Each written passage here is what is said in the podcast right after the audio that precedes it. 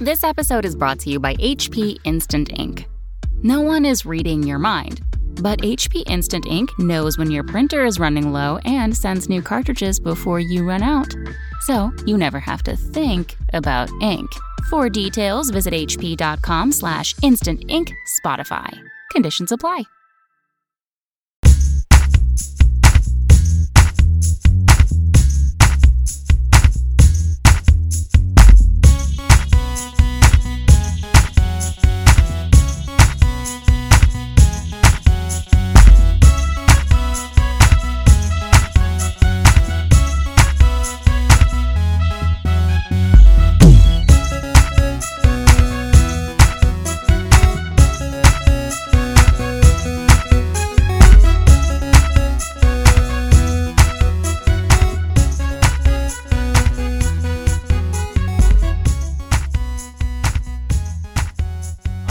Everyone, and welcome to Chapter Tactics, your competitive 40k podcast, brought to you by Frontline Gaming.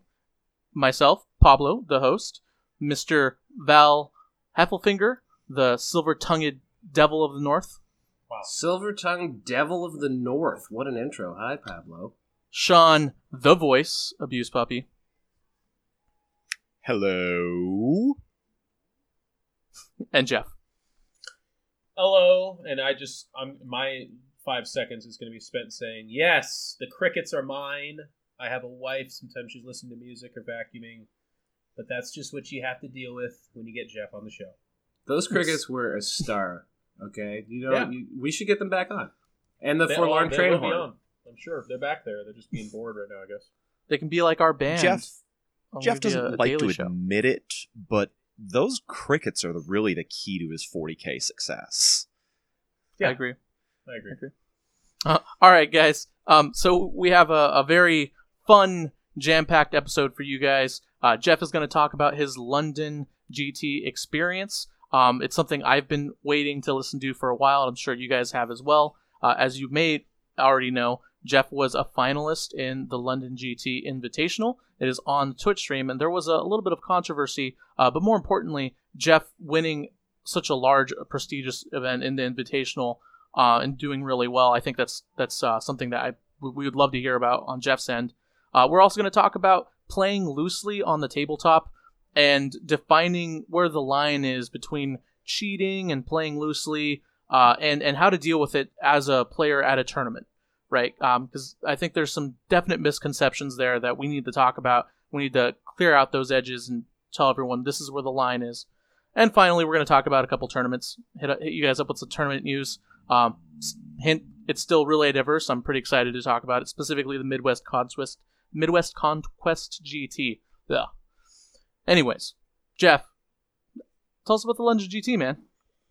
Yeah, so it's my first international Warhammer tournament, which is another kind of um, check off the list. You know, I, I'm a real big try hard with things that I really enjoy. So, uh, going to Nova, going to War Games Con, that that's been fun. It's been cool to travel the country, but to go to an international tournament, um, and when I say international too, like not to discount our lovely brothers of, of Canada, but like I mean a significant, you know, go over to Europe, see a different scene. Um, there's different metas, of course, and Canada has a wonderful scene as well. But there's something special about traversing over that ocean and competing against, um, at, at least if if they can be trusted, the best players in the entire world. So um, they'll be quick to tell you that. So it was it was a huge honor to do that, and the travel situation was always going to be fun. I was going with Frankie Reese and some of our other friends. Nick was there, and um, the salty banana himself, who's got his own little fame as well, and on the signals on the front line, and and that was always just going to be cool, and it was beautiful weather over there, um, so it was nice. And the London GT itself, um, I was excited by the size of it. The 400 players, uh, at least, was was really exciting. I practiced the missions a couple of times. We all knew that they were going to be kind of goofy. Using Maelstrom cards and book missions is weird, but that's closer to how they play over there. Um, even that being said, though, these missions weren't like that's what they do. Um, it was just like an amalgamation of what they do, kind of thing. Um, but in the practice games, I kind of was like, I, I think I accidentally wrote a really good list for this because it doesn't give up kill points. It kills things pretty well, and um, I have a lot of obsec. So if I'm sitting on objectives, I'm doing a good job here. So Um, I say accidentally because I did not write my list being like, "What's the mission? You know, what are we doing? What do I think will be the best?" I was like, "I'm taking Custodes because they're, they're so fun," and you know, from there, I think I'm just gonna run a bunch of bikes because I got a bunch of bikes and that seems pretty cool. And it just turns out that that was really good. so day one, uh, you already kind of get this sense of dread because we showed up an hour and a half before the doors were supposed to open, and there was already a line, probably like 100 or 200 people deep. And we were like, ooh, that's not good. Mhm. Um, then the doors, then the line, of course, wraps around the whole building. The doors open, and it's an hour until dice are supposed to be hitting the frickin' table. Um, this is after the invitational day, by the way. This is because the first day we just walked in, but even that was kind of funny because there was like no way to get in, and that was disorganized, and we found like a hole in the wall. And then we walked in, and the security came over and was like, "How'd you get in here?" And we're like, "I don't know." And they're like, "Okay." Well, you, me- you mentioned you mentioned it was like Hogwarts when you were going over there, so you know Yeah. you got to know that secret bookstore you got to Platform walk nine and three through. and Might have been a wardrobe we walked through. Yeah, it was Yeah. some kind of some interesting passageway. No, this was a football stadium, right? Uh, n- a football soccer stadium, Yeah. right? So concrete, not not not a cushy hotel lobby, Right. pretty much. Yeah, like in order to have a tournament venue. in London, you basically had to do it here to Wow. suit that many people, which which is probably why, if and when they do the next tournament, they're not going to do it here, and I'll get into that in a minute. But um, probably not even in London because just they don't have the infrastructure for it. There is no hotel that big, which is kind of interesting because you know London hit maximum occupancy like 400 fucking years ago, and now you know you don't just throw down a gigantic hotel that has convention space. That just doesn't happen. And if it has happened, it costs a million dollars to rent, right? Um, so day one, I'm, I'm kind of being all over the place, but day one, um, I'll come back to that because that's part of the invitational. But I guess the, the GT day, the shit show, just to kind of get this out of the way, because there's not like a whole big discussion on this. I don't think everyone kind of knows. But the security line was really bad, so Reese offers to help. They get in there, they get a few more people because originally they had one person checking bags, and they weren't. There there was not a fire under their butt at all. It was just kind of like next, next. And it was gonna be like that was gonna take six hours. It's gonna be the worst thing in the world. Um, the tournament ends up starting about an hour late, which, all things said and done, it could have been a lot worse. Um, part of the problem, of course, is people file in and they're starting to see the tables and there's kind of laughing. There's not like there's nobody screaming in the corner like no, no, you know, no one's like that. They're just kind of like, oh, that's too bad. And you look at some tables and a bunch are unpainted. They had um, a blog thing on the London GT's uh, So Facebook sad. page where he's just like, yeah, we didn't finish it. It is what it is. It's like, oh, okay. Um, for me, that sucks, especially if you travel. Uh, but the terrain was very functional.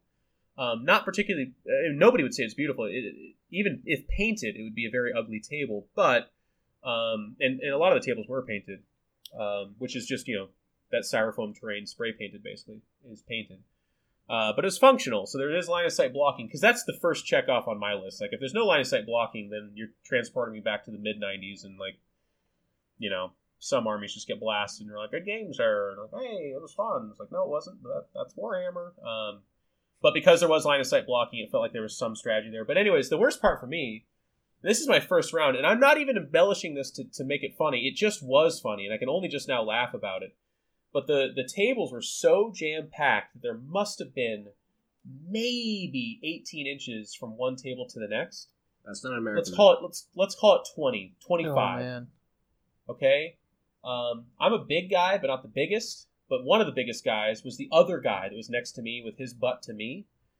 Um, so I just couldn't go around the table, you know, because I'm not gonna I'm not gonna straight up and eject myself into this man every time.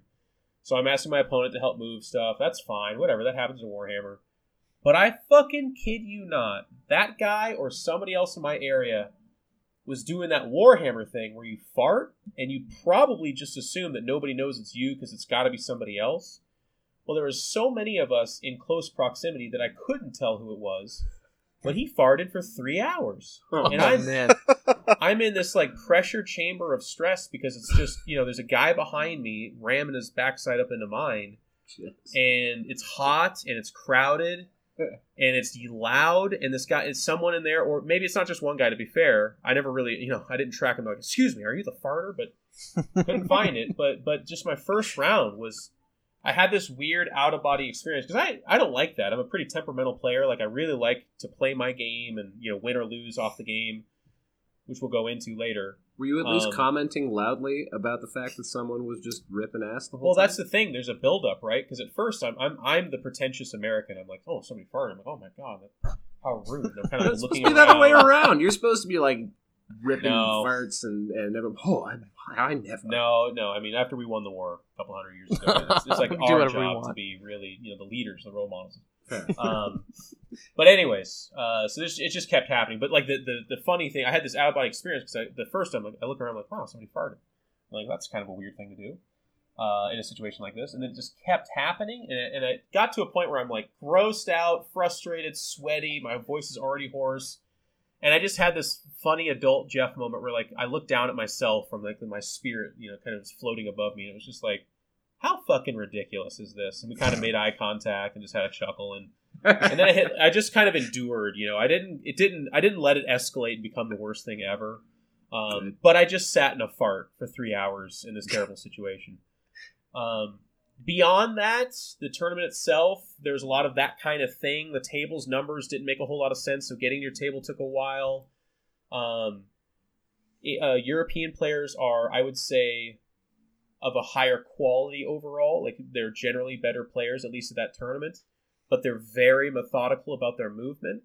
Um, which translates to pretty slow play, right? And when you're having a tough time getting to your table, and then it's jam packed. There's nowhere to put your army, so situating yourself takes a couple of minutes. A few of my opponents, I had to be the unpleasant Jeff guy, where I'm like, "Hey, your deployment took 30. Your first turn took about 45. We actually have to pick it up because you know we're halfway through the game now."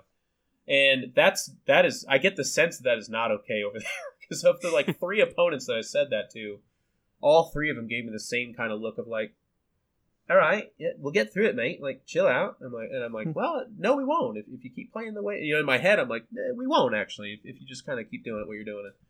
But the nice thing about custodians, they my turns take about ten minutes, so all games were finished.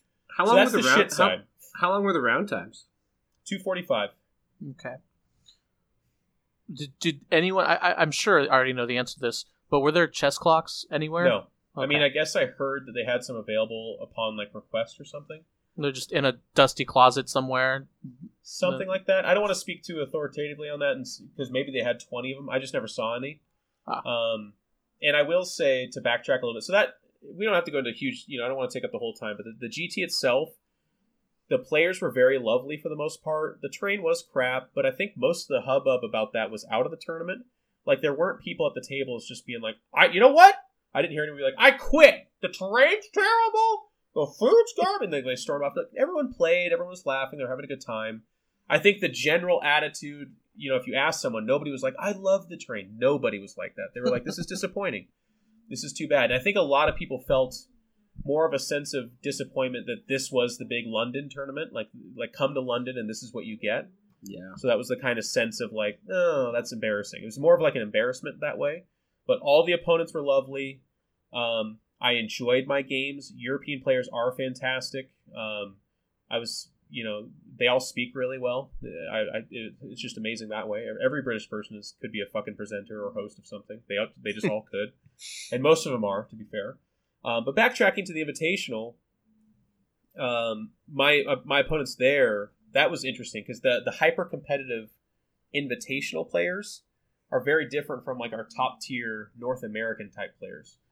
So European players are very studious about like what do they think the meta is, what is the missions, what is the terrain going to do for me, and how can I win. And a lot of times when a competitive player asks themselves how can I win, one of the best answers that a lot of them come up with is not die and sit on objectives. And I'm not even saying that to make fun of them, but my first two lists, the two lists combined had 150 plague bears or uh, plague bearers. Yeah. Yeah. When I saw 150. when I saw your draw for the second game, I was like, oh man. But I, I, Yep. I mean, it was favorable. Like we talked about it before you went over, but it was still like, oh, it's a slog. Yeah, no, in the first two games, I think I lost a total of maybe three or four bikes and like five guardsmen. And I'm not even exaggerating. I'm not sitting here bragging. It's just like that's that's how the game was.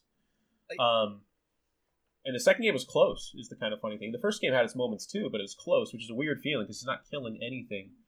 but he's just also not dying in droves. I find that really interesting because of the format, because it wasn't a, a win loss format, it was a battle point format, which is pretty rare these Yeah. days. And like a Nurgle list like that just isn't going to score very many points, even in a winning game. Agreed. Yeah. Um, and that's why in the open, I don't think there was like one Nurgle list that went 3-0 for a while there. I think a couple made appearances up there. There, uh, there, there were two two chaos lists. Uh, one was a, a kind of a more of a death guardy, you know, uh, less point scoring list, and both of them were in like like fiftieth place. Mhm. Uh, they both went undefeated, uh, wh- which you know, I, I mean, at first uh, when I you know when I, I, I talked to Reese and Frankie about their thoughts on the tournament. At first, I was I was very bummed, I was very disappointed because I don't like battle points scoring, but they also Yeah.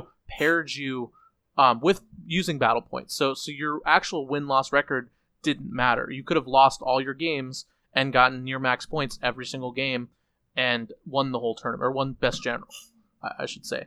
Um, which to me is really weird. Uh, but if they're pairing based off of battle points, um, it's not as bad as if you're pairing off win loss record and then you know using battle points. But that that being said, um, it's it's weird. It's- I would it's- say, I would say, I don't. I mean, I, I don't want to speak too much on behalf of the entire European side of things, but the impression I get certainly is that battle points is the more common setup for them.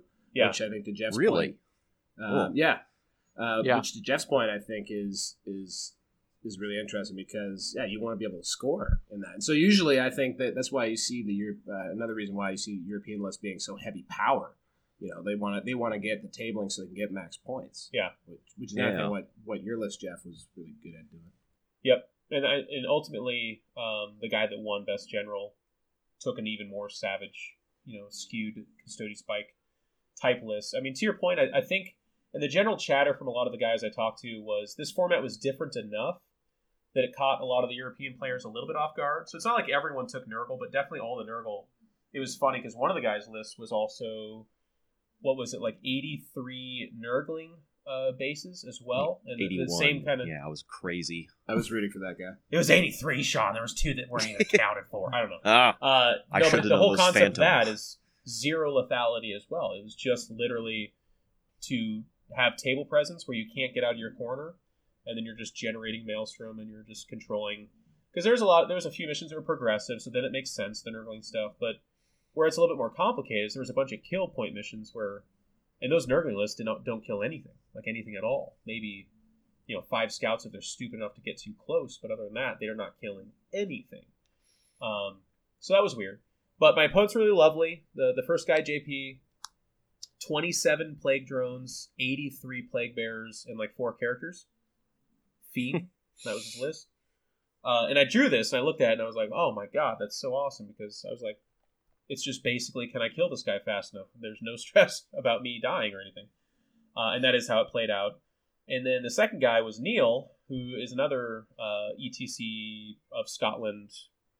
Um, he talked very highly of himself. I think he called himself the bully of the team. Like he's the guy that they send out to kill other people really good. What? And I was like, yeah, he's like he's the attacker, I guess is one of the ways you would describe it. Um, but he took 90 plague bearers, 20 zombies, like five or six characters, and then 360 points of summoning more zombies.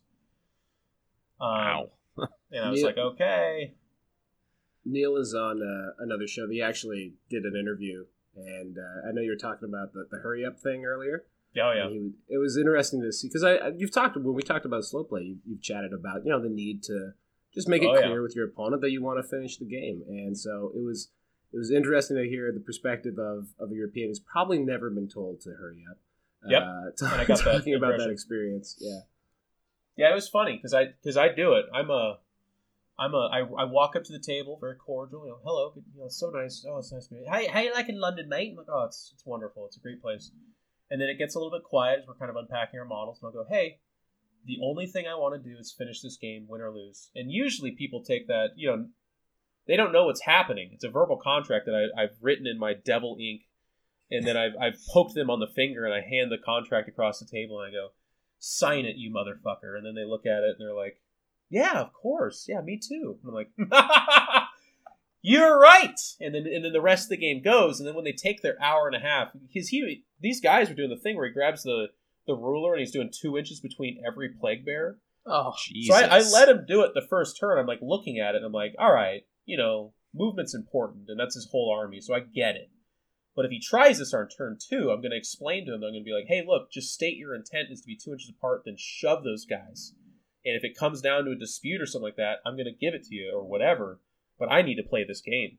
Um, that being said, Neil and JP both were very wonderful opponents. And when I said this, because it took turn one, it took a very long time. And I said, hey, man, just as a heads up, I really, you know, we need to play faster because I want to finish this game.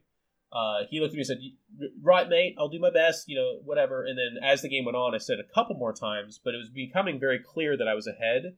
And at one point, Neil just said, hey, um, I'll try to play faster. You're going to win this. You've got it. Like, um, just, you know, I, I, just, I have to do some things to try and make it close or whatever. And at that point, whenever someone says that, I pull off the gas. I'm like, okay, that's fine. As long as, you know, because I, I, unfortunately I've been in too many situations, and I can't do this if I travel. But if you play somebody, and they're just like, "Oh, looks like we're at the you know top of three, and it, oh, you don't have enough time for your turn. Judge, does he not have a time? No, he doesn't. Okay, yeah, well, shit, I, I win. You know, I'm. Jeff flips the table, goes to jail. A constable has to arrest me because I'm strangling a Scotsman in, in London. You know, like that that would be what happens. So uh, I just don't let it get to that point, obviously. And I'm joking for the people that don't understand sarcasm out there. Which there's a lot. There's of a lot of them. Um, yeah, he's but he was joking. very it's, nice about that. it's not actually a crime to kill a Scotsman in London. Just that's a joke. Yeah. Um, and he was a great opponent. It was a very strategic game. He actually made it close, like I said. It was it was about to be completely my game, but then my um, shield captain failed a four inch charge, rerolling both dice. Because I did one with Grand, I did one with it was either, I, well, I did one with the command point reroll, and the other one was with either Grand Strategist or Victor of the Blood Games or something like that. But which I think I can't do with Victor of the Blood Games. Anyways, I rolled both dice, and they both fucking failed. And I was just like, It was probably the relic bike. yeah, It was. Um, so that was crazy. But then the third game was against 30 Plague Bears. So at this point in time, I played 180 Plague Bears, by the way. Um, so I got an impression of Europe, by the way.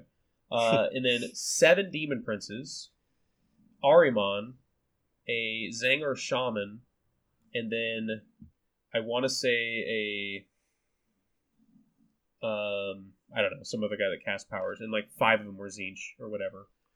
And I looked at this and I was like, lol. Uh, but then we got Hammer, we got um, Vanguard deployment, and I just put the Colexis the furthest out, and he kind of looked at me and I looked at him, and we nodded to each other, and then uh, that was that was it. Like he has no shooting in his list, so I just walked it forward. He kind of saw what was happening because I was just taking pot shots at him with all my bikes. So he jumped forward, I countercharge, game over. Now, Ugh. I thought the demon are demon princes not affected by the rule of three, or So they have different data sheets. You can do like uh, three Tzeentch ones, three oh, because there's Thousand Sons and Uh-huh. Death Guard and Chaos Team. Okay, all right, all right. Yeah, I think you can bring we we we mathed it out at one point. I think you can bring like 17 demon princes or something stupid like that Wow. if that's Yeah. all you want to do. Yeah, it just it just seems interesting that um. Th- This is classic Yeah. 40k players missing the point. I think. Although oh yeah, well, I get the need to, need to observe rules written, but like, yeah, I- yeah. It was Well, funny. The hard part, I've I played in some Highlander tournaments where this has come up in the past, and it's kind of like, what do you call the same unit? Because some people go like, oh, Mephiston's actually a captain. It's like, wait, what? Mephiston, the chief librarian. People are stupid. Yeah. Yeah, people will argue that all kinds of things are actually something else. So you really have to just like every data sheet is every data sheet, you know. Just because they have one word different, well, they're different.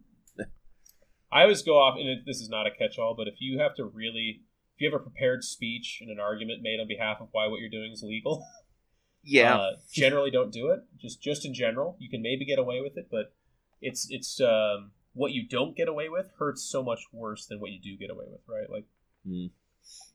so this sets up game four, and this will segue nicely into our discussion. Sorry, this has been a Jeff monologue. Make sure to cut me off if you guys have I'm into it. anything you want to say. it's good talk.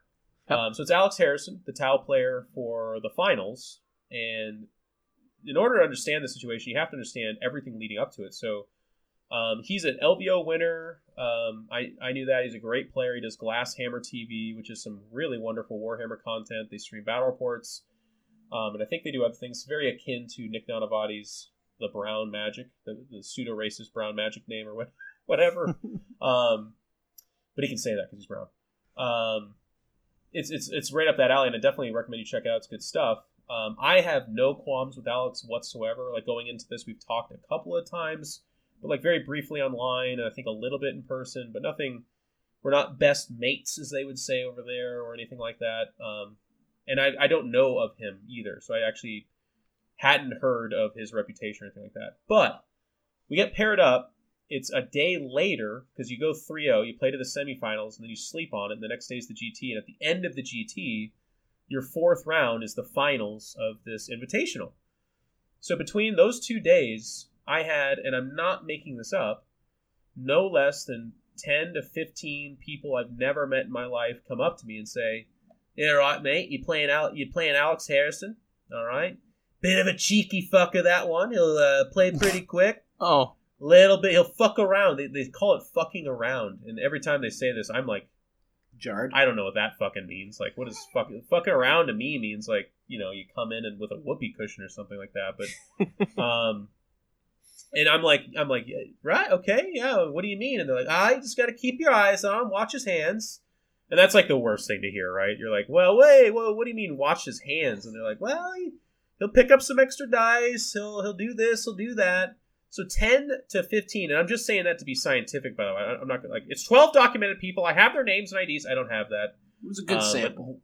It was a good sample. Walking back to my hotel, getting hit up on Facebook, all this stuff. This is what was being told to me. Uh, side side table this. Reese goes out and parties because that's what Reese does. He's a 37 year old man baby and he still parties. Um, and while he was out there, British people went up to him, another handful of people, and told him the same thing. He then ran into Alex Harrison himself, and this is this is not this is just funny flavor by the way. This this is just warhammer shit this isn't this isn't build proof or anything. But alex is like yeah he was talking to reese. He's like what do you you know what, what about jeff? What, what kind of player is he? And, and reese probably said something nice but he would never tell me that. Um, so that part of the story will go dark. We don't know. Um, but what he what alex did say to him is he's like yeah i mean jeff's list pretty good but i just don't know if he's a good enough general to kind of beat a player of my caliber ah, so he tells Reese this, and Reese, of course, couldn't quickly enough tell me that he had said that. So then my warrior spirit was triggered, and I, I kind of, you know, that night I put some eye black under my eyes, and I was squatting naked in the corner of our room, and listen to some Survivor. uh, for sure. And I cut my chest with like a, a, a heated knife, you know, and this whole thing. More of a I want, I wanted to destroy him. Yeah. Yeah, yeah, or a taxi driver. Okay, I don't know. It's Robert You De guys do Niro things differently. Anyway. It's all- Ah, you know, most of us are under the age of sixty. So. oh, hard. It's a classic, Jeff. You have to watch it. It just came out in Calgary, No, in no, summer of I have a- 2017. I have a timing question. So, Yeah. so the invitational because you played Alex twice while you were over there, yes, right? Did the invitational game happen?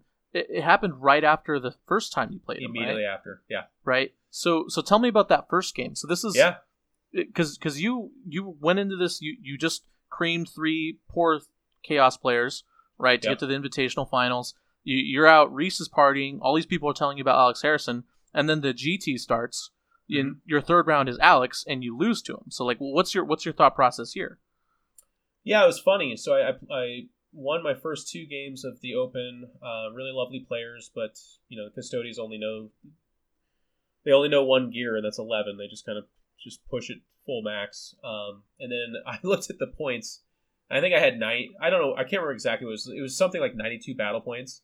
And lo and behold, Alex Harrison has 92 battle points. And I was like, son of a bitch, this is going to happen, isn't it? Uh, and of course, it does happen. We get paired up. So we go to the table. And Alex is a super lovely guy, by the way. He's a handsome, jovial, nice guy. He's a very good Warhammer player. Um, so he's coming over, all smiles. We're laughing that we're that this is happening because literally right after this, Zach has told us like, "Get your asses up here. We got to play. You'll have an hour and a half to do the finals." we're like, "Okay, that's ridiculous." Um, but we go up to the table, and I went immediately over to Alex and said, "Give me a hug. This is our, you know, we're, we're playing two games in a row." And I said, "I got to tell you, you have a bit of a reputation. A bunch of people have told me that, and I said, so so set the uh, so what I told them is, that set the record straight. We're going to play this game. I'm going to judge you off of this game, and it's kind of an uncomfortable thing to say to somebody, especially something so, someone you don't know, because you're Yeah. basically being like, hey, you're you've been you know you're known as a cheater, and I or at least a loose player, and I don't want you to do that. Um, I try to say as friendly as possible, but I also want to put them on notice and just say I want to play a real game of Warhammer. This is Warrior Jeff response- talking. Oh yeah, it's it's Warrior Spirit Jeff. So But he he But also, very I think that's that's in fairness to Alex too. Like, hey, I've heard a lot of shit about you, man. Like, Yeah. you know, you got a chance to not be the shitty guy. I'm, Yeah. I'm the way I operate my whole life is just say it out loud. I mean, like, you know, people have had opinions about me too, and one of the worst things that happens is they keep it to themselves and don't give me a chance to kind of confront it or prove them, you know, wrong. Mm-hmm. And then it becomes there's nothing you can do, right? So Alex and I play this game, and it is a completely lovely game. We had we had the same kind of, and I'll get into this in a minute because this is part of what bothered me, but like the same kind of stuff where it's like, hey, you're out of range. Like, do you mind if I nudge it? I had movement, and I'll be like, no, that's fine, and and then or you know i'll be like just stuff back and forth it's not like it was all on his side but the same kind of stuff that they were citing in our game where i had mentioned like i'm going to use grand strategy he's like you already have and i'm like oh yeah yeah you're right it's like that kind of warhammer stuff back and forth so it's just totally fine uh, I, I learned for the first time what ion hammerheads fucking do to anything when they have like 30 marker lights available to them Ugh. um, so Yeah. it was a bit of a test. It was a bit of a test run for me because I'm like, bikers, ho! And they like jump on top of a building and then they all get obliterated. I'm like, whoa. Uh, so he, he won that game. It was going to be a pretty big routing, but after he annihilated the first two biker units, I started to hide and play the OBSEC game. So I brought it back and made it kind of close, but ultimately still lost. Um, and then we packed our stuff up. I said, I'll see you up there. And we went up there. Um, and then we get up there, and Alex cites this a lot. He's like, "There's a change in attitude for, for me," um, and there was. The, attitude change was, "I'm in the finals, and I, I want to win real bad." Um, so I'm really focused, and that puts some people off because some people play Warhammer, and it's like you know there could be beers between them and pretzels and stuff like that. Um, I, I try not to be too much of a like uh, curmudgeon when I play, I guess, because that can affect the enjoyment of my opponent. But to be fair, um, I try to be like respectful and polite, but I'm very focused. So that's what I was. So, so as a, as a spectator, I, I got to actually watch you live, which I find hilarious. Yeah. because it's 40k, but it's awesome. And uh, and it was funny because the chat was actually a little bit like, "Hey, this Jeff guy's being a little bit dick." oh yeah, and like, if so a few times I had to wait in there and be like, "Hey, man, it's top tables of the Invitational here. You know, like, these, Yeah. they're they're big boys, they can handle it." But it's funny to me how this, you know, ultimately flips around. yep. And it's um it's also Twitch chat, so it's like every time I play any game, Reese and I play on Frontline Game and Stream and stuff like that. There's always people concerned with that, and that's and that's it doesn't bother me at all because that's that's just who I am too. Like I'm not gonna. It'll be. I'm I'm probably beating you really bad if you get to the table and you hear a bunch of jokes and I'm having a really good time. Because then I'm I'm not focused anymore and I'm like the game's over, right? So it, it does happen, but when it's a close game with a good general and it's a, it means a lot, I make less jokes. I'm more serious, uh, and also my playstyle, just the way I learned competitive Warhammer is like, if a guy's two phases later and he's like, "Do you mind if I move that into range?" I'll be like, "Yeah, I, I do mind." like, uh, that's not the kind of Warhammer I play. So that You know? that that tone shift was it like was it jarring from one game to the next, or would you say you're about pretty even keel from from from that last? Because it's kind of crazy that you guys played back. Yeah. back. So like, was it more or less picking up where you left off, or did you like say, okay, dude, now we're now we're serious? I wouldn't call it jarring, but it was definitely different. Yeah, it was definitely serious. So some laughter, and I mean, like I said too. To be fair, uh, he heard. So the same. What I just said is the same is true in reverse. So like in the first game, he fucking blew up half my army in two free turns. Um, so I, I immediately relaxed because I'm like, well, I'm dead. You know, I don't get more serious when I'm super dead. I get more relaxed. Um, and then we get to the finals, and I, I went into it more serious. I had a better tactic, a better idea of what I needed to do to win. Um, so I'd say I was at like a six out of ten uh, in seriousness in our first game, and then I went up to like a nine. So you can be the judge of you know how jarring that is or whatever. But you, Mm. like you said, you watched it. I still make jokes; they're just more sarcastic and dry. Yeah. And I would say firm, firm but fair. You know, I mean, you, Yeah. weren't, you weren't mean. You were just like, you know, you were you were holding your ground. that's that, I think that's fair. If I, I, I probably was a little bit mean, but I was just too nice to say it. But Um, a little Jeff tries, you know, if I'm cooking a if I'm cooking a Warhammer game, you put a little bit of salt on there, you put a little bit of mean, and then I'll go, you know what, this dish could use a little bit more mean, and I'll sprinkle it on there just a little bit. Uh, and then when people are like, that's too much of it, you know what, it, it is too mean, and I'll pull back immediately. And that's usually how I cook up a Warhammer game. Um, but you guys, you know, you saw the match. If, if our viewers haven't uh, or listeners haven't, it's on Frontline Gaming underscore TV. It is as of now still the last broadcast, but even if it's not, it's just one or two back. Um, it's linked everywhere. You can watch it. Um, I'll just say my piece, and I'd, I'd, love to hear your guys' thoughts, and we can have this discussion. Um, I want to start by, by reaffirming what I said, and that is that Alex is a super lovely guy. Um, in all of our discussions on the mat, on the table, after and before, I came away from it feeling pretty good, feeling like I wasn't being uh, wamboozled or cheated or anything like that. Even um, with everything that happened, I never felt like I was being cheated. Um, he's been pretty reasonable. Uh, like he's been getting interviewed about it a lot. My big thing is that I want to talk about is kind of um, the almost atmosphere of it, where it's kind of like, hey, he has this reputation. A lot of the, his answer for this, by the way, is that people don't like him, and he calls them Chinese whispers, which I guess is some weird British saying for like something. I know. It's, I mean, they occupied it for for how long? I'm sure sure it means something to them. I don't know. England occupied everything. That's true. Um. Anyways, There's so American whispers. he'll tell you, and this is where this is where it begins to be a problem for me. Every single thing that's brought up, he'll tell you, "Ah, people don't like me. They're spreading rumors. It's lies." Um, and then everything that happened, he'll be like, "That's something that happens. I was tired. Why would I move a hammerhead with my glass? Um, people pick up wound counter dice. It was an accident." And then he'll say little things too, like, uh, "I noticed that Jeff didn't have a wound dice there, so why wasn't anyone accusing him of trying to cheat?" Then he deleted that comment because he watched the video and was like, "Oh, Jeff did have a dice wound there. I picked it up." Um, and then he'll say stuff like, Jeff tried to use Grand Strategist twice. Why isn't he called a cheater? And this is the part that really starts to irk me. First is the defensiveness, and anytime someone's got an answer for everything, and there's like zero accountability for the most part, um, that becomes a that becomes a problem because that is that fast and loose play being created, like given an excuse basically. Um, if he would have just said to all of it, like, "Hey, I didn't.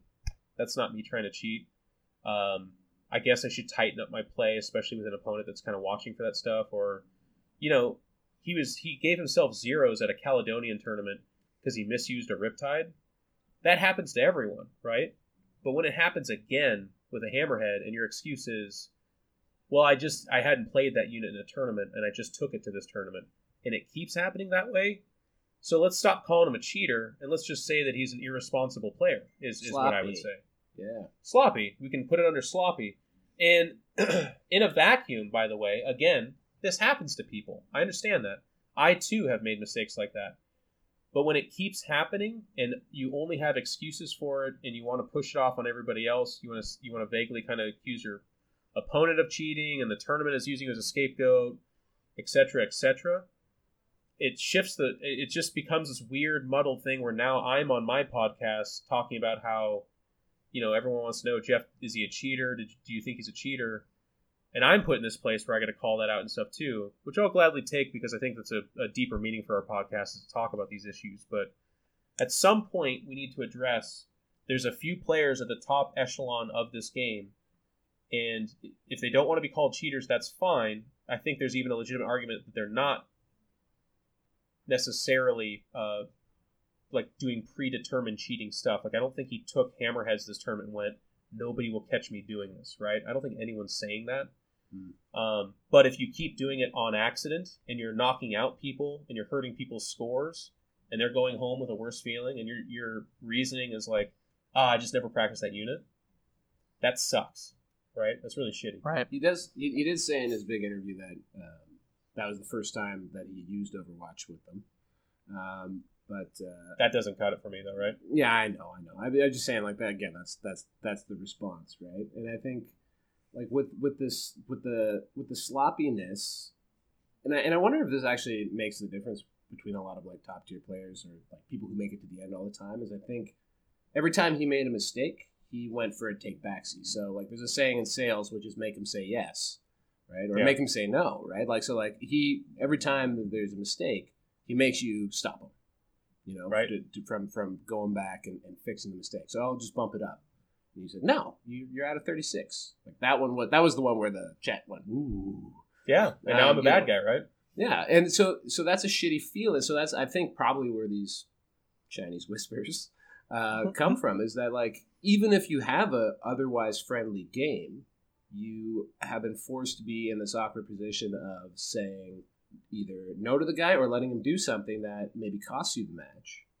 And, And that's later- exactly yeah. you know And to your point, uh, if I hadn't received the text from Nick Rose in between our two games, which in and of itself is is shisty, right? Like we should take phones away from the players, and I should never get that text. But then in a perfect world, nobody catches that because nobody at the table was catching it. The judges weren't catching it. I get blasted off the face of the earth. After the game, we find out he's cheating. So then there's probably my dogs are really upset about it. Um, or those are crickets. Excuse me. Sorry guys, those are crickets again. Um, so then what happens probably is that they disqualify him and I just get the default win. But then I don't feel like I won at all. That That's- situation's robbed for me. And then when people talk about it, oh, Jeff won the invitational. Uh, kind of. In the finals, a guy was disqualified for cheating. Right? And that becomes what ends up happening. And I think that is anyways, that's that's here nor there.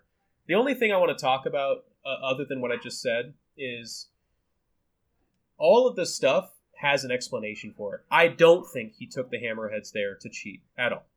Um, the card thing about like changing in cards or not was that cheating? No, that's a Warhammer thing that happens as well.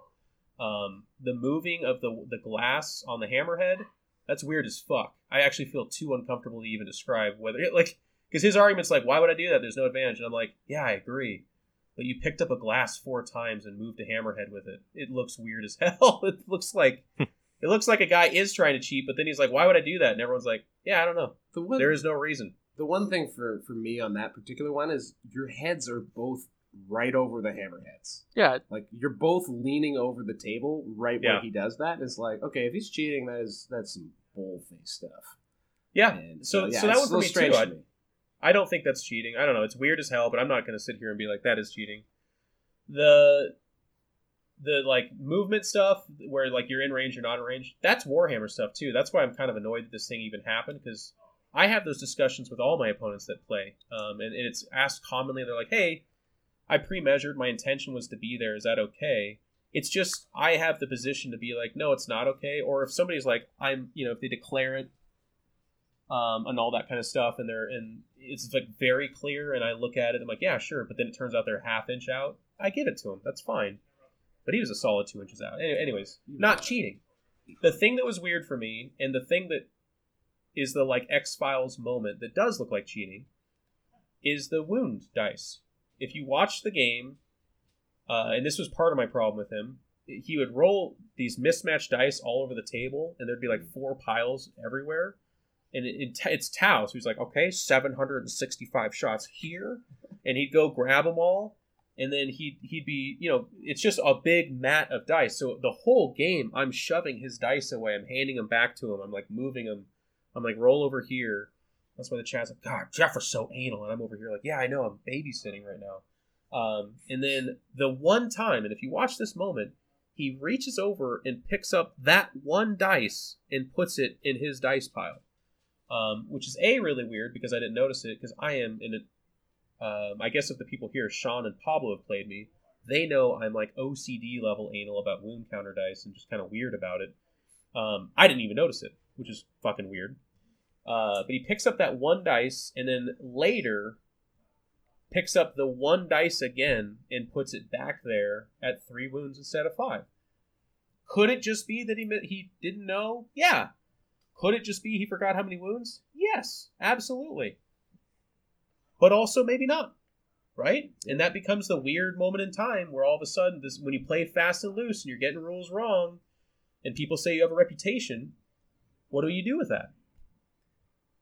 Yeah, Yeah. I think the thing that puts me off about the whole thing is like Jeff says, nothing he does is something I haven't done on accident to determine. You pick up wound dice sometimes, or they get knocked over, or you play a rule wrong, you forget you used a stratagem. Everyone, that kind of yeah. shit happens. Everyone does that. All the people on the chat who are like, "Oh my god, he's a cheater." It's just like you, you fucking asses. Every one of you have done all of these things in a single game.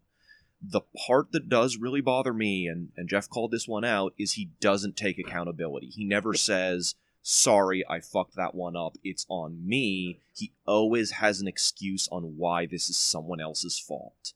Yeah. And maybe they are, but his refusal to take responsibility for his own play is what makes me feel bad because I have seen people that I know were cheating in this same way and they behave in that fashion of just oh I didn't mean to or oh I didn't realize it worked that way. It's like you've you've made this air quote mistake 6 times in 7 games. At that point it's not a mistake anymore. You are either playing it wrong because you're too stupid to play it right or you're cheating on purpose. And I it, the responsibility is on players to play a good clean game. And that's the one thing I can say, you know, Jeff is really focused. He can be very kind of compartmentalized when he's playing a game, but he takes responsibility for his shit. And that's why I think he's a good player because when Jeff fucks up, he owns it. Yeah, and, and uh, thank you for saying that. And that's and that's that's my takeaway. So the TLDR, I've, I've been speaking a lot. I apologize. Is I don't think he's a cheater necessarily. I don't come away from that game thinking he had this weird agenda to do crazy stuff.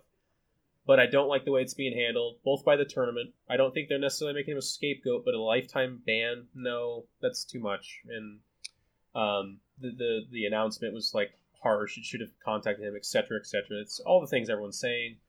Alex, lovely guy. I hope to play him again. I hold no ill will whatsoever.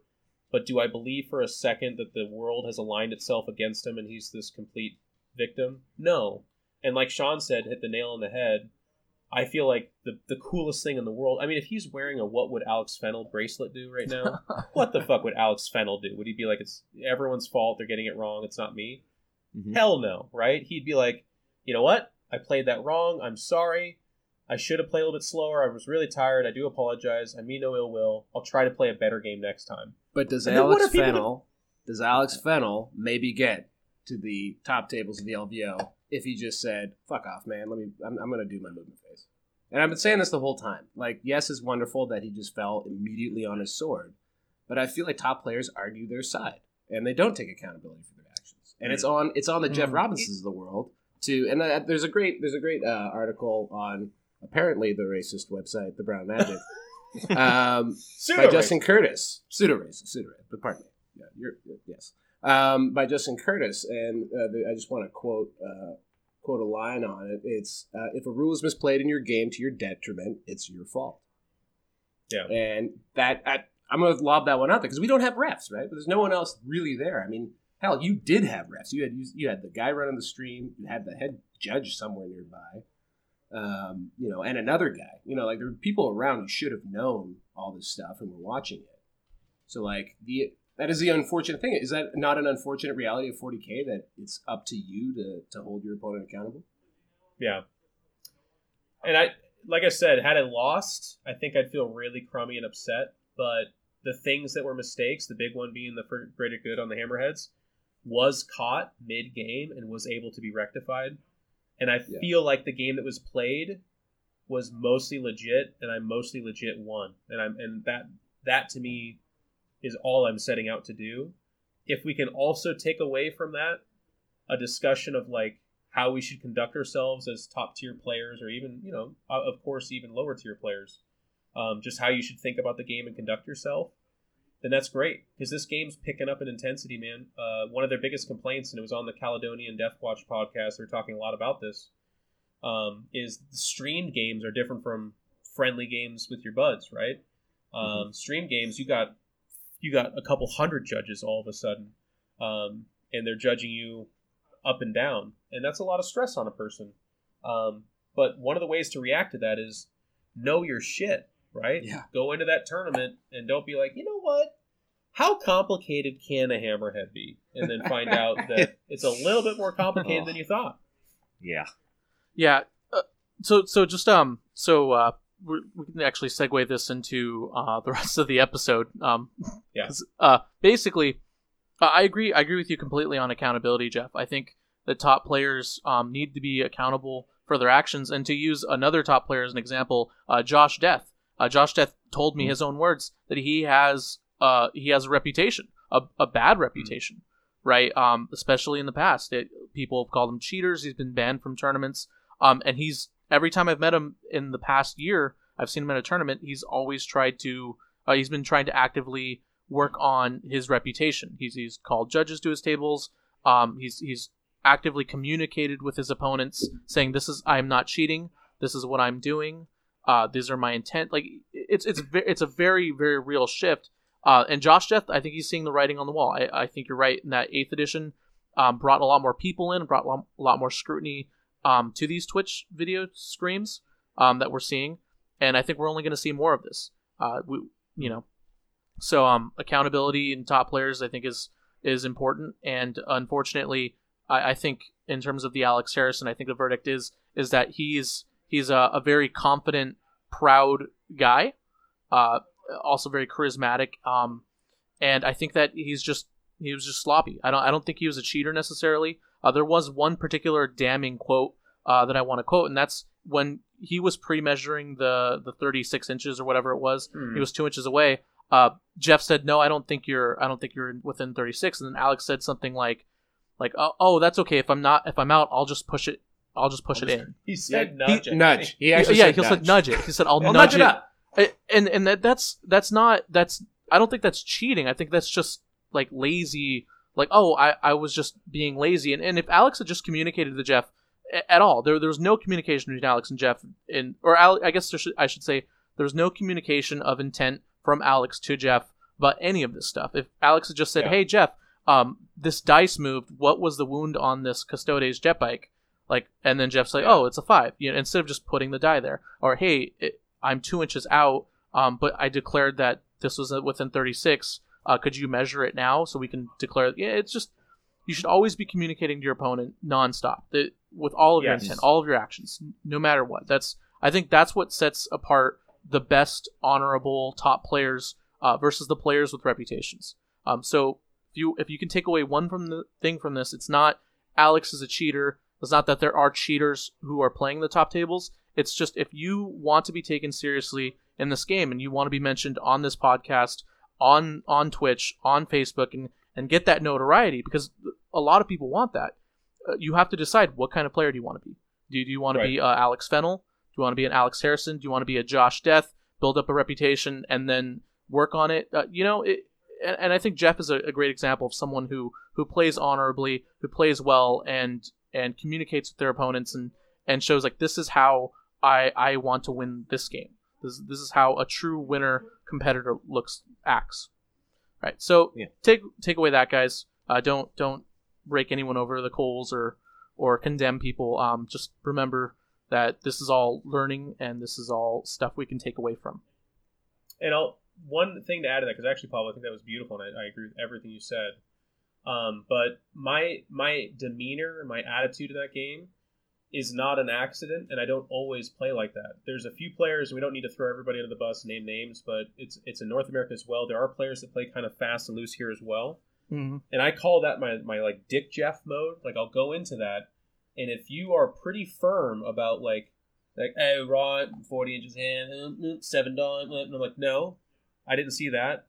That was thirty six. Like if you're pretty sharp, usually the response that you'll get from them is some kind of, and I'm not saying this is Alex, but the response you'll get is some form of like, oh you you want to play that way? Or like well oh mm. I, I mean i'm an inch out. Like I, I thought i told you and i'm like no you didn't. And they'll be like oh okay, i didn't know you were gonna you know that's kind of the attitude it takes. But i fucking guarantee you you're like 45% to 50% more likely to play a straight up game after that after you are a little bit uh, iron fist and a little bit firm about that it's and it, pablo was really resonating with me when, when you said oh i'll just when you said oh i'll just nudge it forward there's so many players that are uncomfortable to call out that kind of thing, where someone will be like, "Oh, I, you don't mind if I." I, I'm just going to move him, right? Because I had to move it for you. You don't mind, right? And then that player will feel uncomfortable because they're in this social situation where they're like, I don't think that's right, but if I call him out on it, then he's going to be really upset. Um, and then the line starts to get wider too, where they're like, "Oh shit, sorry, I did shoot with this unit. Can I do my psychic phase?" Yeah. And then they're like, "No, you can't." They're like, "Oh, really? It's going to be like that?" Like that's kind of how it goes. Um, and this happens in Warhammer, by the way, and it doesn't Does. always happen to be a nefarious thing. I'm just saying, if it happens a lot with you, you may not know this, but you're making your opponents uncomfortable. They're not having a good time. And there's not a lot of people like me that'll just fucking shut it down as hard as they can to try and stop it from happening more. Right. Um, so just be aware of that. yeah, Val said it earlier, but I do kind of agree with the article that uh, was on Nick's blog. Y- it is up to you to stand up for your rights in the game and to ensure that your opponent plays correctly. Now, you owe it to your opponent to play your game correctly, Yes. Yeah. but if they are playing a shitty game and well, my my Space Marines move, uh, this is about six inches, and it's nine inches. You you need to be the one to say something there. And yeah, sometimes it makes you seem like a dick, but you need to say something there because they're not going to stop doing it until you do.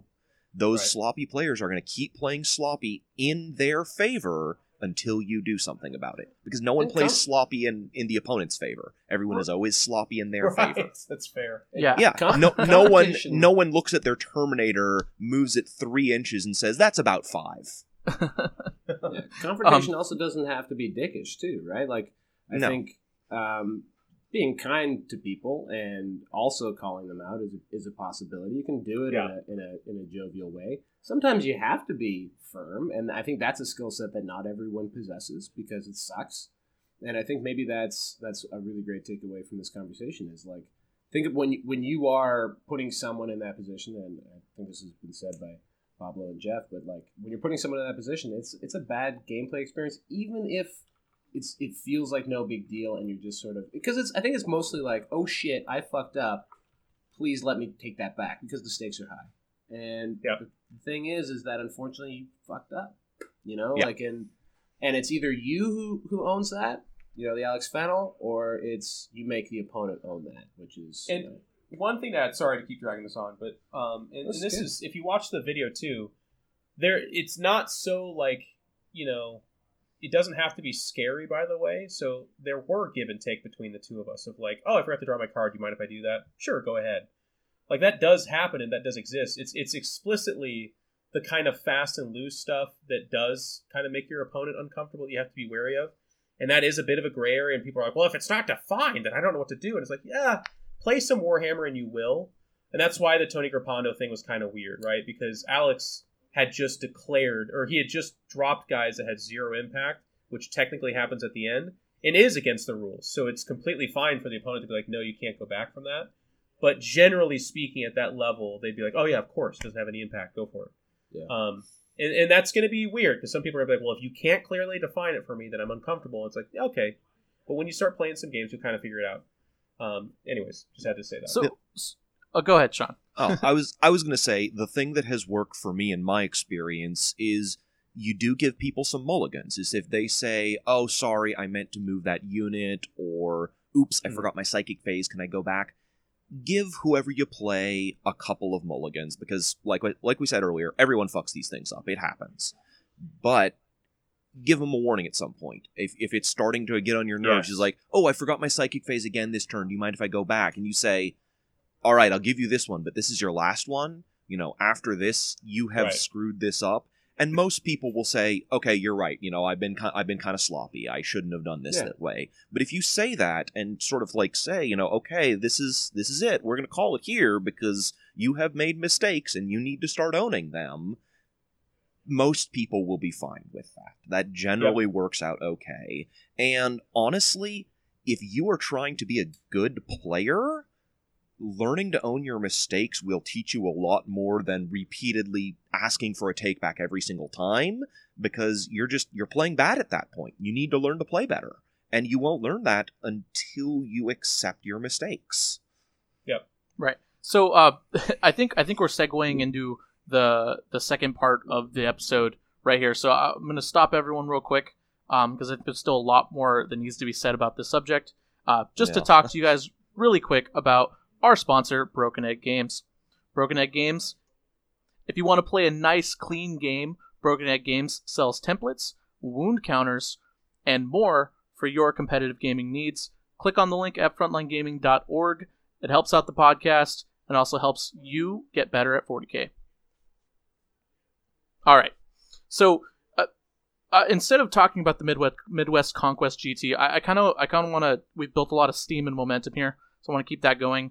Um, I wanted to segue into talking about things that players can do to to prevent loose play, cheating play, uh, whatever you want to call it, uh, and and play more honorable games, right? Um, and I think the first place we need to look at is ourselves, um, in that in the sense that uh, I feel like a lot of 40k players tend to be uh, lazy, apathetic, um, you, you know, don't take a lot of initiative. As you guys said, uh, players do tend to not look toward their own happiness.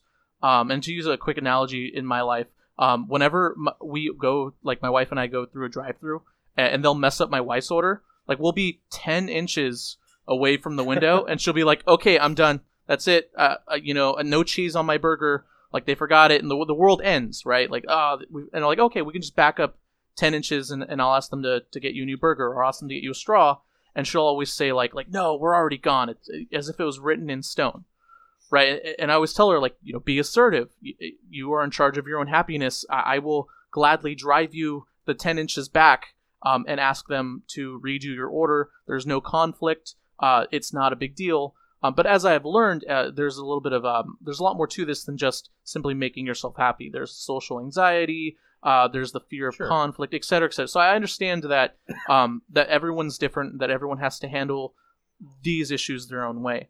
Um, so if you look at uh, specifically the I'm going to use the, the Alex Jeff game as an example for this. Um, if if you're uncomfortable with arguing with Alex about it, his hammerhead being out of 36 in range, I, I understand completely. Um, there's another way you could have handled that. Uh, you could have removed the ruins. D- don't be afraid to just to just move things around to get the perfect measurement. Right? People in X-wing do that all the time. There's there's uh, funny videos of people with like five different arms holding onto ships so that they don't move, just so that uh, one person can move a ship like two inches and get like the the correct you know angle that they need, the correct distance that they need. Uh, it, it happens all the time in X-wing. I, I actually want to see it more in 40k. Like use dice to mark where your guys could would be, and then that way you get clear, defined measurements and ranges from one model to another. Like you can lift the terrain up, uh, especially at the London GT where the train's like two ounces. Right? You can just the train's moving around everywhere. You might as well just take it away from the board and get that perfect measurement.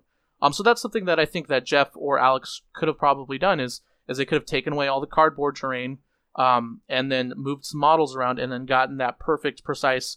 This is 36 inches because eh, there was one point in the video when I thought maybe it was within 36 inches, but the angle that you guys took the ruler to measure it what was awful. Was like over a piece of terrain, off to the side, angled away. You know, you know, like through over around Jeff's nose. Like it was just not wasn't in a good angle. And I was like, guys, just get a better angle and we'll see we'll see if it's 36 inches or not. Like the you know. Anyways, that, that's just my my two cents I've been, been wanting to say it for a while. Um, just to prevent cheating, I think the best way is just to just don't be lazy. Uh, be proactive Yeah. in your playing. That that's pretty much it. It's the the Declare big spiel. stuff too. I like what you said earlier. I mean, if you're verbally declaring everything you do for the most part, Mhm. it's a good check for yourself, but it also means your opponent has a chance to be like, "Wait, what did you just say?" And you're like, "Uh, I'm in range of that." And they're like, "Can you measure for me?" And then you Mhm. check, and you're like, "Oh, I'm not in range," and then and then you do if you have the move it, right? Yeah. Um, that's how I play, and, and some people it really rubs them the wrong way, but I kind of firmly stand by it because I'd rather because I, I say things wrong all the time too. Where I'm like I'm intercepting with this, and they're like I don't think you can, and I'm like I thought I could. Let's check, and then and then you know you find out if you can or can't. Whereas Yeah. if you just do it, they're like, "What are you doing?" and it's harder to catch. yeah you, when um, when you announce and talk that does that gives people a chance as jeff said to agree or disagree with you and i mean we kind of said it before but don't be afraid to be wrong and don't be afraid to accept the consequences if it's wrong. Most Right. of the time, being out with that one gun or whatever is not going to lose you the game. And if your opponent sees that you're willing to suck up the consequences when you're wrong, they're probably not going to play as loosey goosey as they would have otherwise because they know that you've shown that you're willing to accept the things not being what you want them to, basically. Yeah. Yeah, and the uh, the important thing too with intent is that unless you say it, no one can know what it is. I mean, we spent all Yeah. of seventh edition looking up looking up at the mountain, hoping for some sort of message. Never got one, and so all you can do, all you can work from there is is what the actual actions are. Cheating is doing something wrong to give you a competitive advantage in the game on purpose. So when people throw around the cheat word, it's because they don't know what the intention was uh, in the first place. So if you're if so like on Caledonian Uprising, um, that you know they were they're kind of going off, but who's gonna who's ever gonna want to play on a stream? You know, like yeah, the, the, there's this panic because like everyone's being held to this high standard. Well, if you're on a stream, especially on a stream game, saying out loud a makes the game way more entertaining for people because they know what's going on. Uh, but Mhm. B, it also is cover your ass protection because you're on the record saying this is what I meant to do. Um, so like, yeah, saying out loud it allows your, your opponents to like like you guys have been saying like fact check you as you go, participate in what you're doing so they can ask you questions as you're doing it. It's like it's like to me a really core basic principle on how to be a good opponent. Yes. Yeah, I think everyone should play uh, on a Twitch stream at one point in their 40k careers with with an audience. Um, personally, I, I think it's real character building stuff. Um, just just uh, psychologically knowing that people are watching you. Um, you people are just in general tend to. Uh, this is in general, of course, but um, people do in general tend to not cheat when they know that they're being watched, right? Um, with like a, the haunted chair experiment, if you've ever heard of that. Um, so Any, anyways, uh, if you guys ever get a chance to be on Twitch stream, it's not it's not some boogeyman. You know, the internet's not out to get you. It's probably just like two dudes scratching their noses, you know, painting and half listening to your video. That's like ninety nine percent of Twitch streams right now, uh, for forty k anyways. Um, so so just keep that in mind, and if you, if you ever get the opportunity to be on a Twitch stream and play in the Twitch stream game, um, just do it. It's it's not, it, it's really not that bad. Agreed. Uh, so, uh, Jeff, I I know I know that um, being a professional gamer, you, you have a lot of uh, a lot of referee, a lot of the cheating stuff, the admin stuff isn't really isn't really uh, something you deal with. Uh, but when you play 40k, you you have to take up a lot of that. You have to kind of take up that mantra as being referee, as we mentioned earlier. Uh, do you do you ever feel like how did you learn to to always speak your mind and just like uh, I know it comes naturally to you, but like how how do you do that? Like uh, how do you get that Jeff confidence? You know, I'll tell you, it's it's funny because um, I've always been a very confidence kind of leader-oriented person, but in Warhammer, I would say it took a different um, skin almost because I think I don't know if it's the same for everybody else, but when I first came into competitive Warhammer, I really respect and respected a lot of the great minds of the game, the really good players. I respect the game a lot. There's so much rules.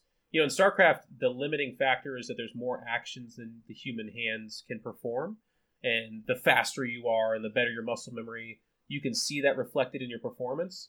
For me in Warhammer, the limiting factor is the more repetitions you can put in, the more practice with your lists, and the amount of rules you can actually soak in is impossible um, to completely master, right? Like you could play Warhammer all day, study the books the other half of the day, and pr- I don't know.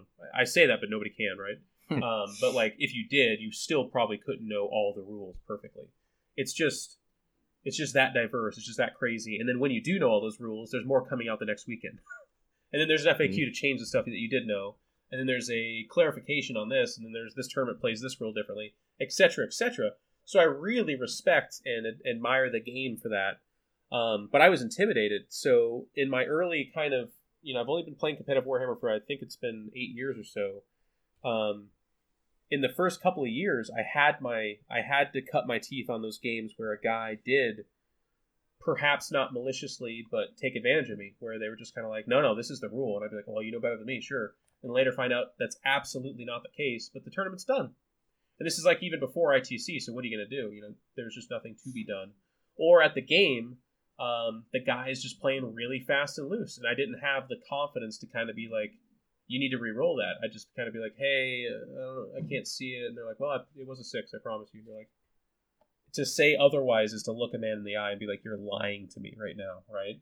Um, so I was uncomfortable. So after enough games, and I got to give credit where credit's due, some pretty damn good, um, just like coaching by Reese. He just kind of, you know, I go back to them and tell them these stories. Reese and Frankie, they're, they're kind of my my dojo masters, and they just said, hey, you need to, you, you just can't, you have to be confident. You have to tell them, please roll that where I can see it, or um, I need you to re-roll that because I didn't see you roll that dice. It's going to be uncomfortable, but ultimately, if you come away from that table feeling like you were cheated, then why are you even here? No one's making money off this, and now people are. By the way, it's kind of funny. Um, the game's elevating, but at the time, it's it's it's a hobby. It's something we do for fun, and some people take that a little too far. And if you let them run over you, you're going to have a tough time. So, to answer your question, the, the the really unfortunate answer is like just get the games and get the experience but then if I could be the Reese and Frankie to everyone listening, uh, I would just say represent yourself. You've heard us say it before. It is uncomfortable. It can be. There is that social contract that some people aren't very comfortable with where it's like you don't want to take it too far. So if a guy like rolls something behind a table, don't be like, re-roll it, I'll kill your face. Like you can't, you know, you don't say that. But you say, hey, I, I I'm uncomfortable with your rolling stuff that I can't see. I need you to show that to me. Nine times out of ten, your opponent says, I'm really sorry. I didn't mean to do that. Let me re-roll it. Or they'll lift the terrain and be like, there's the dice. I, am really sorry about that. You'll get the one guy. You'll get the one guy. He'll look at you and be like, are you calling me a liar? You know, and that one guy sucks. But um, what sucks even worse is just letting people steamroll you. Yeah. Yeah, I'm. Oh, go ahead, Pablo. No, no, you go ahead, Sean. I was Oh, just okay. about to agree with him. Yeah, I I think Jeff is 100% right there. You need to be you need to be willing to call people out and part of that confidence is knowing your own rules and knowing the other guy's rules. Uh, Yeah. I'm certain everyone who listens to the podcast, as well as our other hosts here, have noticed I'm a bit of a pedant when it comes to Warhammer. but the upside of that is I can tell people I don't think that's what that rule does. And I can say it with confidence, not because I am innately a confident person, but because I read the Codex last night and I remembered that though it says you can't do that in the rule. And sometimes I'm wrong. But I can at least say, can you please look that up for me? And usually Yeah. saying, can you look that rule up for me? Can you show me where it says that? Is going to go over way better than calling people a liar. You don't need to start with calling people a liar. You just have to say, I don't remember what if that rule works that way. Could you please show me the text of the rule? Because a lot of people don't know their own rules, and it's on you to call them out when they're wrong. You have to know the rules of everyone else's book in addition to your own. It's unfortunate but true. Yeah, Yeah, and there's in, in, oh, ahead, in, in seventh edition, uh, in seventh edition, I remember uh, just flat out being like, "You're cheating" when someone had warp spiders on the table, and I like made them show me Yeah. what those things did because I couldn't believe that that was actually real, and Yeah. uh, and I was wrong, uh, and I was jokingly saying that he was cheating, but clearly they were cheating. Uh, and uh, turned out he was totally right, and it was just a funny moment that that passed over there. And like again, being a, a pedant uh, or pedantic about every single thing, you know, swings to the opposite extreme. You got to have some trust. But when something Yep. sounds wrong, even when you know warp spiders are good and everyone plays them, if it sounds wrong, like you gotta you gotta stand up for yourself, like you said. Yeah, and you're not going to learn to play the rule right or know what the rule does unless you actually like check it out and see it. So if if a rule sounds wrong or if you think it works a different way, ask them to show it to you and hopefully you'll know it right next time. Because that's all you can do. You know, you're always playing for next time in a competitive game. Because it's not really that important whether you win this game, but it is really important whether you play it right and win 10 games down the line, 30 games down the line, 100 games down the line. So And I think it's really important to speak out to one real quick thing because one of the things that everyone always mentions when we're on this kind of subject is like, "Oh yeah, that's why I don't go to tournaments. I'm really terrified of someone doing that thank you, me." Jeff. Mm. Yes. Yeah, please, please hear us when, when we say this. It does happen. I'm not going to sit here and tell you it doesn't, but 95% of it is not malicious. It just happens because there's so many rules and you're both playing in a tournament. You want to win. There's just something on the line. There's pride, all that kind of stuff. But exactly like Sean just said, exactly like everyone's saying, if you're pretty lovely about it, if you're pretty just having an, an ongoing back and forth, you're going to have an enjoyable time.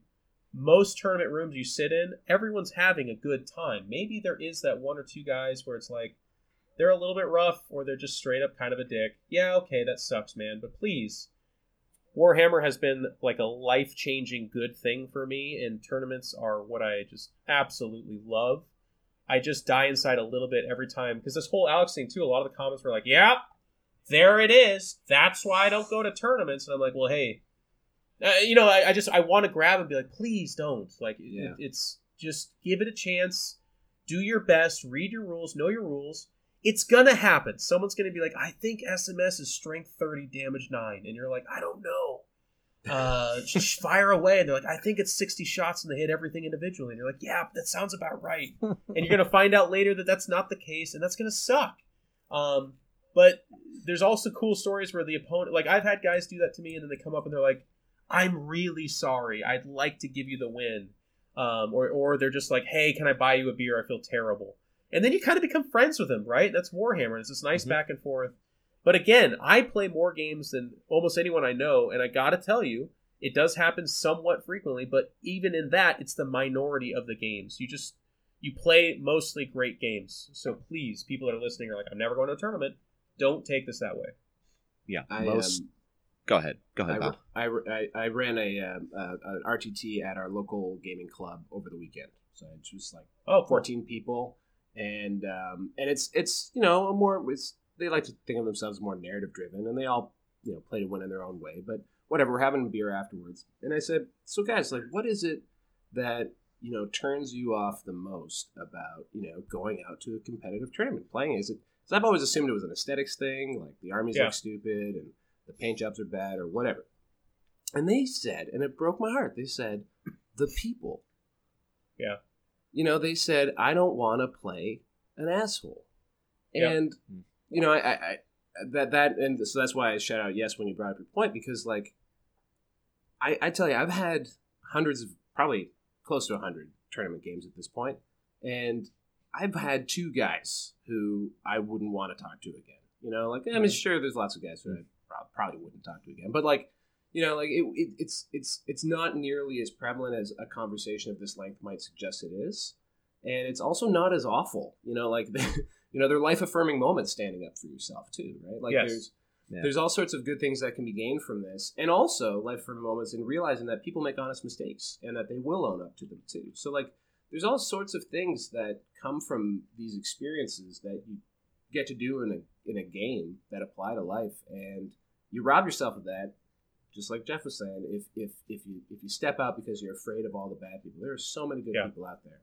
So yeah, I echo your sentiments 100. percent And here's the other thing too is um, I'm glad you brought up the two in hundreds of games because I've had like friends. Um, I'm going to use Scott Reed and John Fierhelm. Uh, Jeff knows both of these guys. Both Oh, yeah. wonderful, great, old, you know, great guys. They play Age of Sigmar.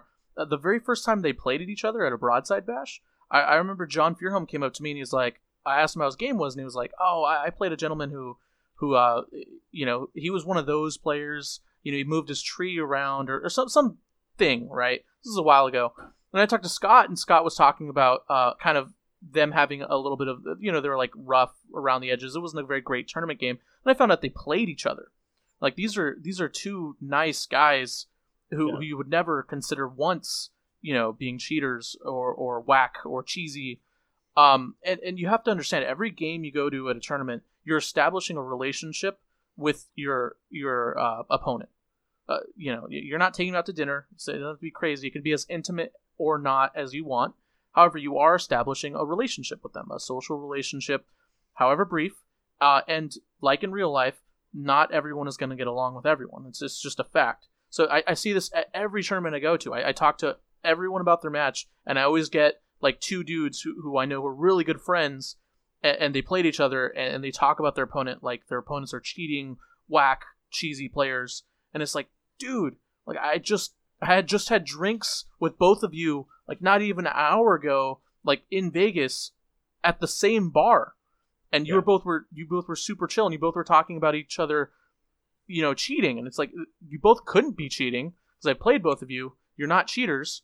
You, you, you know, it's it's just the I, I firmly believe that the cheating player, the the the boogeyman, the tournament player that everyone talks about, I, I believe that they are truly more of a myth than reality. Uh, personally, I, I just I just I wish people wouldn't use the two or one, you know, out of hundreds of games that they've played as bad examples and as examples for the rest of a game period. Like it's just Right. we, we do that all the time. You just look at feedback on eBay, right? People look at the negative feedback. No one ever looks at the thousands and thousands of positive feedback. I'm getting a little personal here because I had someone, I had a client or a customer say like, "Oh, looking at your feedback, I'm a little concerned about your shipping times."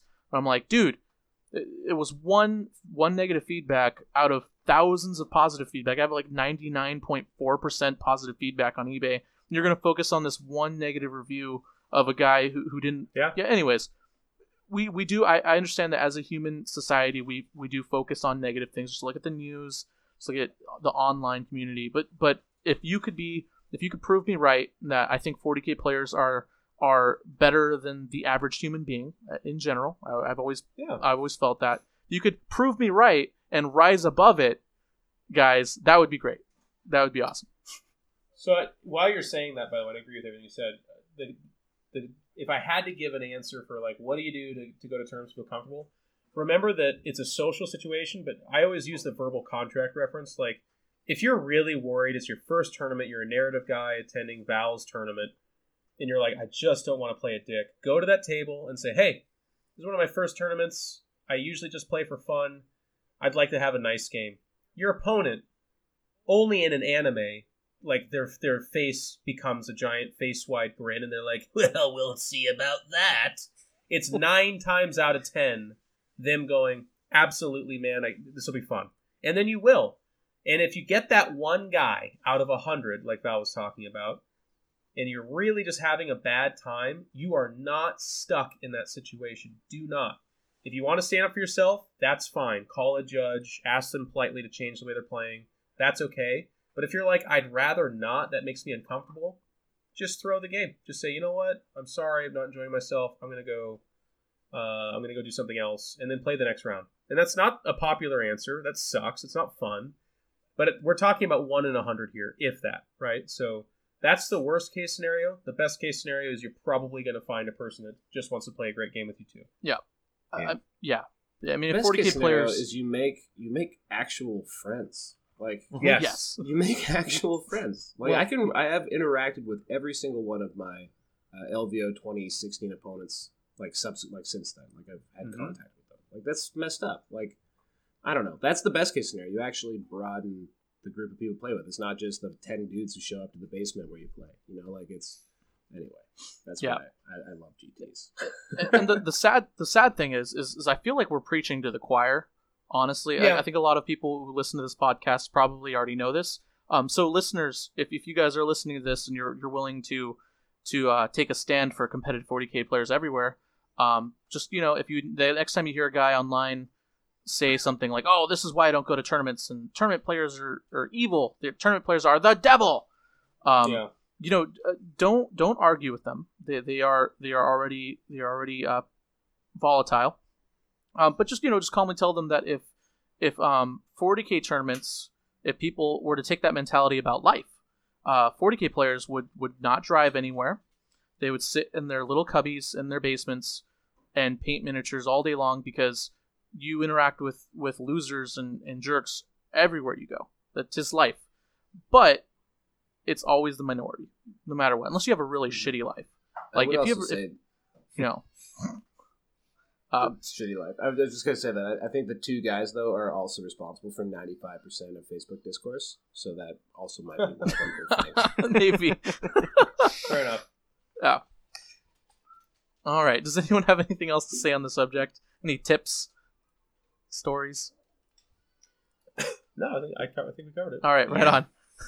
so let, us talk about the uh, Midwest Conquest GT. Um, let's talk about a tournament. Uh, tournament results. Uh, before before we get into it, the Midwest Conquest GT, um, these guys are great. Uh, the Midwest Tournament Organizers Group, uh, they they have really done a great job promoting and and fostering competitive 40k, it, not only in the Midwest scene, um, but all over the U.S. Uh, so I just I want to give them a shout out. This is their flagship event. The Midwest Conquest GT is on the level of the Renegade Open, the Iron Halo. Um, they're very very close to hitting to getting to the next level. Uh, they are actually already pretty much are at the next level. They they're they're going to be a con. They're they're going to be great. So go to the Midwest Conquest GT. Um, it's not a GT. It's actually a major. Uh, but these guys have done a lot for the 40k hobby and the 40k tournament scene. Um, and if you ever get the chance to go, go support them.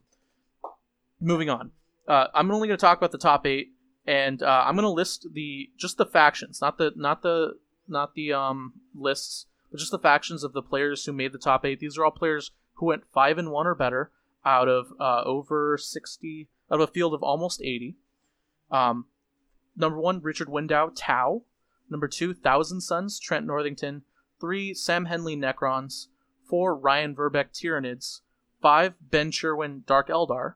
Six, Scott Blegan, Tyranids. Seven, Mike Smith, Chaos Daemons. Eight, Jim Orr, Blood Angels. That's really diverse. And, and not a Yeah. single, uh, I guess Ben Sherwin, he probably, uh, just knowing him, he probably ran Eldar in his Dark Eldar list. But maybe not.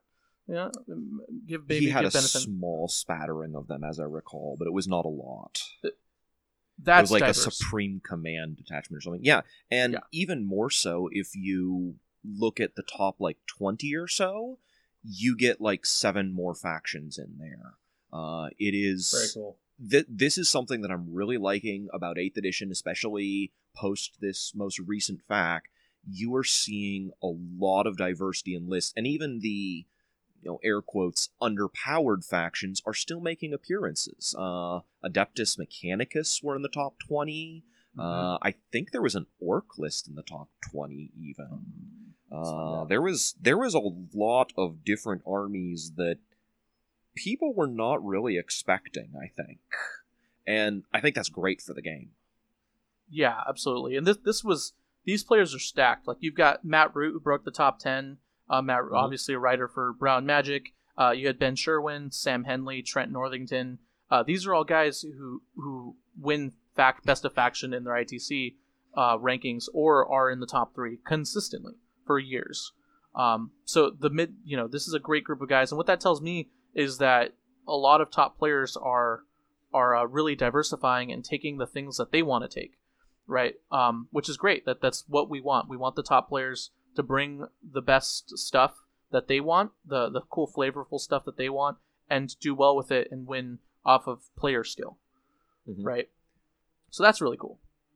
I would also like to just throw in as a uh, note of personal amusement here that uh, Alexander Kuhns, who I know is a very good player, uh, brought a list to this that is model for model for point identical to a week list I ran two weeks ago. Ooh. I don't think he did it on purpose. I think we just both basically discovered the same list that you pretty much have to run with those models because you don't have a lot of wiggle room. But it does very much amuse me that it is down to the very upgrade identical to what I was running. he, he copy pasted it. That's what a net list is. Clearly. And you're and you're a filthy net lister, Sean, because he made. I just want to submit. Sean's got a podcast to say this on, but how do we not know that it's Sean? That copied Ah, him. damn it! Sean You've copied caught him. me. How do we not know? If it Sean. weren't for you kids and your dog, Um, and and if you guys want to, I'm, I'm not going to go over all the lists in detail, but if you guys want to go over the lists, go to Best Coast Pairings, download that player app, sign up, subscribe, help them out. yeah, they, it's they are super providing worth great it. service. Yes, absolutely. Um, so it's a, it's a good time to be a 40k player right now. Uh, the London GT top the I guess I guess both the top 10 and the undefeated players were all pretty diverse.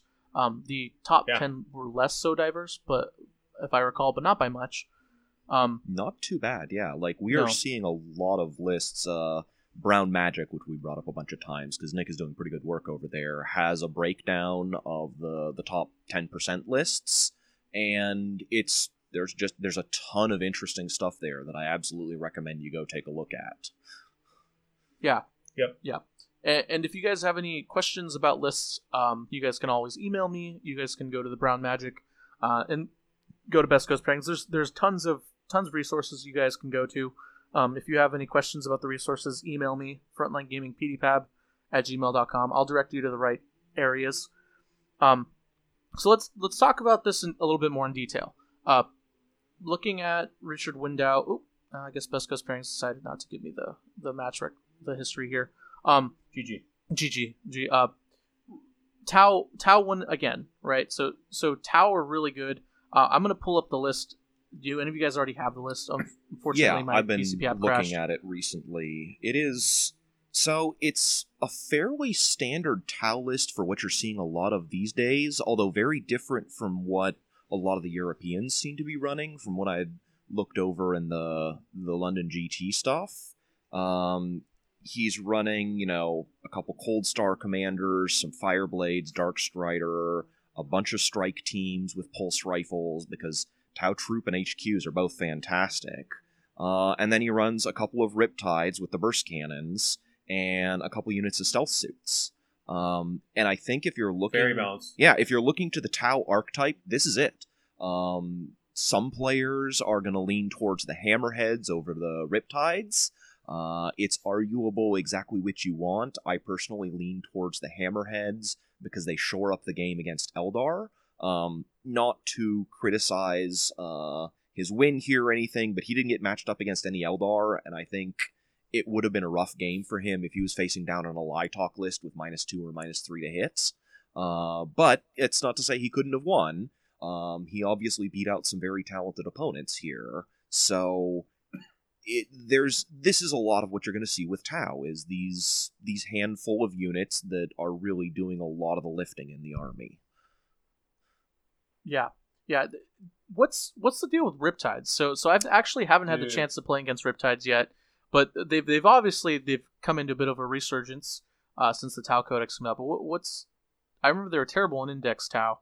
oh, they were atrocious. They're hard to kill. So it's tough seven, two up save. They can have a three plus invul. So that's just as a as a defensive standpoint, that's very good. They're mobile. They have fly, very strong that Mm-hmm. Yep. way. Fourteen wounds to begin with. Yep. The one mortal for um, Nova charging, not a super big deal at all, Mhm. really. I do um, it pretty much every turn. It's just like it's a pretty much every trivial damage. Uh, and then their damage output is like for me, it's impressive, but it's almost secondary to that. They they add mobility to Tau, they add durability, Mhm. and they garner a lot of attention. So people are like, "Holy fuck, it's a Riptide! I got to shoot the shit out of that." And then it's like, okay, um, if you catch it before it, it has a three plus plus. It's a little bit more killable, but even then, uh, there's ways to make it pretty defensible that way as well. Yeah, soaking wounds Um, with drones is a very common thing, and it makes them very difficult to get rid of because it means you have to kill all those drones first if you can see them. Yep. But then just having the, the standard loadout that most people are doing is just the, the 18 shots with Nova Charged. Yeah. And then the SMS, and it just like runs you 283 or something like it's that. which is 280 all- on the nose, actually. Yeah, it. 283 shot. I, I told you earlier as a pedant. I wasn't lying. uh, Uh, yeah, it's But it's it's very good. it it's 18 strength 6 ap2 damage 2 shots that just chews most things to pieces uh, even tough stuff like custodes jet bikes it just like it mows through them so quickly uh, and the other half of that is you know riptides have that kind of shitty bs4 up but that means they benefit so much from any kind of accuracy buff if you can get those five marker light hits on something or if you trigger your Tau commander to give full rerolls to that Riptide, they will just devastate things. Agreed. All right. Um, so uh, second place, Trent Northington. Uh, he he uh, Trent Northington. If you guys have never heard of him, I've mentioned him a couple times. He is the the best drunk player, 40k player I've ever seen. Incorrect. Nanavati. Next question. Ooh, you're right. Touche, He touche, basically Jeff. won every Adepticon blackout drunk. Yeah, you're- you're right. that To Trick- make fun of him. Trent is the best uh, Caucasian drunk Fair 40k enough. player I've ever. Uh, but but all joking aside, um, Trent um dominated Space Marines, the top of Space Marines last year, uh, with just Fire Raptors when Eighth Edition started, and he kept playing them even though even after GW nerfed them. Um, I, I think he was in a drunken stupor the whole time, so I think he just forgot that they were bad. or something. but a- a- anyways, he, he decided to switch to Thousand Sons, and, and the reason why I wanted to talk about his list is he brought Magnus back. It's Magnus the Yeah. Red, uh, a model that you don't see very often um, anymore in the top tables, um, and he also brought Tzaangors, a lot, a lot of them. Uh, so, are there any Chaos aficionados in here? Because I know Tzaangors are good. I know they put in a lot of shots. Um, but honestly, if you look at a list like Trent Northington's, it doesn't scream OP. He's not. He's not. He's only got three Demon Princes, for example, not seven. Um, yeah, but they're all Tzeentch, right? Yes, three Yes. Tzeentch demon. 24 inch smite. Yep. And they don't suffer the minus one. That's the big one. Uh, he's with Magnus and three princes plus the the Tzaangor. I think he has a shaman. Yeah, has a couple shamans in the list. Um, Yes. He can put out like unnerfed smites constantly. You know, you're seeing Yep. four, five, six, seven smites a turn out of his list. Um, and you know, At least one of which is D6 at the worst. yeah, at the at very the- the worst. Um, it people have already seemed to forgotten just how powerful Smite is when you're casting it full. Um, but he basically he can just hide all his guys behind a whole bunch of T4 five up invuln cultist idiots, uh, all those Tzaangors, and then throw out smites, and you got to chew through a lot of stuff to get to his demon princes or Magnus, and neither of those are really all that hard to get easy to get rid of. Like Magnus, when he's fully buffed, is kind of a monster. Yep, literally. Yeah, And, uh, this is a thing, by the way. This was at this was uh, at London. It's here. Moving forward, it's going to do really, really well. And to any and all of my Imperium friends, put the Culexus back in your list. If you're facing unmitigated 24 inch smite with a couple units of buffer in between, and then once you peel back the buffer, there's still Magnus with a three up invul swinging eight times for what is it, strength 16 or some stupid shit. Like, Yeah. The guy who wrote the number just like fell on his face. It was like, well, you know what? We're keeping it. Hmm. and it just like that became what he does. Mhm. Um, you're gonna get destroyed. You and the, you just have to smite as a thing again, and it's because of the Thousand Sons and Tzeentch. Yeah, absolutely. Is that just part of a demon prince ability? They just ignore the smite No, penalty? no. Uh, the the beta FAQ specifies that Grey Knights and any model with the Brotherhood, or I should say Brotherhood of Sorcerers or Brotherhood of Psykers rule, which is all Grey Knights and all Thousand Son Psykers, do not suffer the cumulative penalty for Smite. Oh, that's an oversight. I'm not sure it's Well, an no, it's oversight. I think it's intentional. Okay. Well, It's proof that if you whine hard enough, anything can happen. Yeah. When they nerfed when they nerfed Smite, the poor Grey Knight players. Uh, and a little bit less so the Thousand Son players were like, "Well, what's the point in our armies?" And Guilliman's still GW writing his dissertation. Why he got nerfed. Uh, Well, he's gonna get another point hike, probably, right? yeah, he'll You probably know, go up to he'll probably go up to thousand 450. just to make it pretty clear. I yeah. feel like there's just a glitch in their word processor somewhere that adds 15 points to Guilliman's cost every single time, no matter what. Like, it's keeps going A year and a Oh, half from now, he's gonna be, you know, 495 points, and the fall FAQ will come out, and it's like, add 25 points to Guilliman's cost. It's like, what? What? All right. Um. The but uh, uh joking aside, um, the, you're, that sounds really nasty. Um. I, It's I, don't- rough I don't. stuff. I mean, yeah, that's rough. Uh, how do you deal with something like that, Jeff? All the smites. I guess Culexus Assassin. Yeah, never mind. And it, I Um, just played a game today against my buddy. I have two collects on my list now, just because in ITC I think scoring is really important. And if they don't have psykers, Culexus are just a chore to deal with anyways, because they can just sit on objective. Um, but if you have that, th- it- all it does is minus two, and then the incredible part is it cannot be affected by any psychic power, targeted or affected. It literally says so. If, if it's the closest model, they just can't smite. Mhm. They just cannot do it. Yeah, it's right. the Culexus is the solution to any kind of psychic smite thing because a lot of them don't like like Jeff said in his tournament report earlier. A lot of them just don't have any shooting. Uh, I don't think that this Thousand Sons list has a single model with a shooting and attack in it. Mhm. I guess Right the cultists do. You know, you're hoping for sixes and then fives with those pistols. Good luck. Uh, Yeah. But you know, the rest of it is is just sort of like sitting there and like, oh shit. You know, you turn off smite. Well, I guess there goes my army. Right on. All right, so let's let's turn to Sam Henley's list, a, a list with a lot of shooting.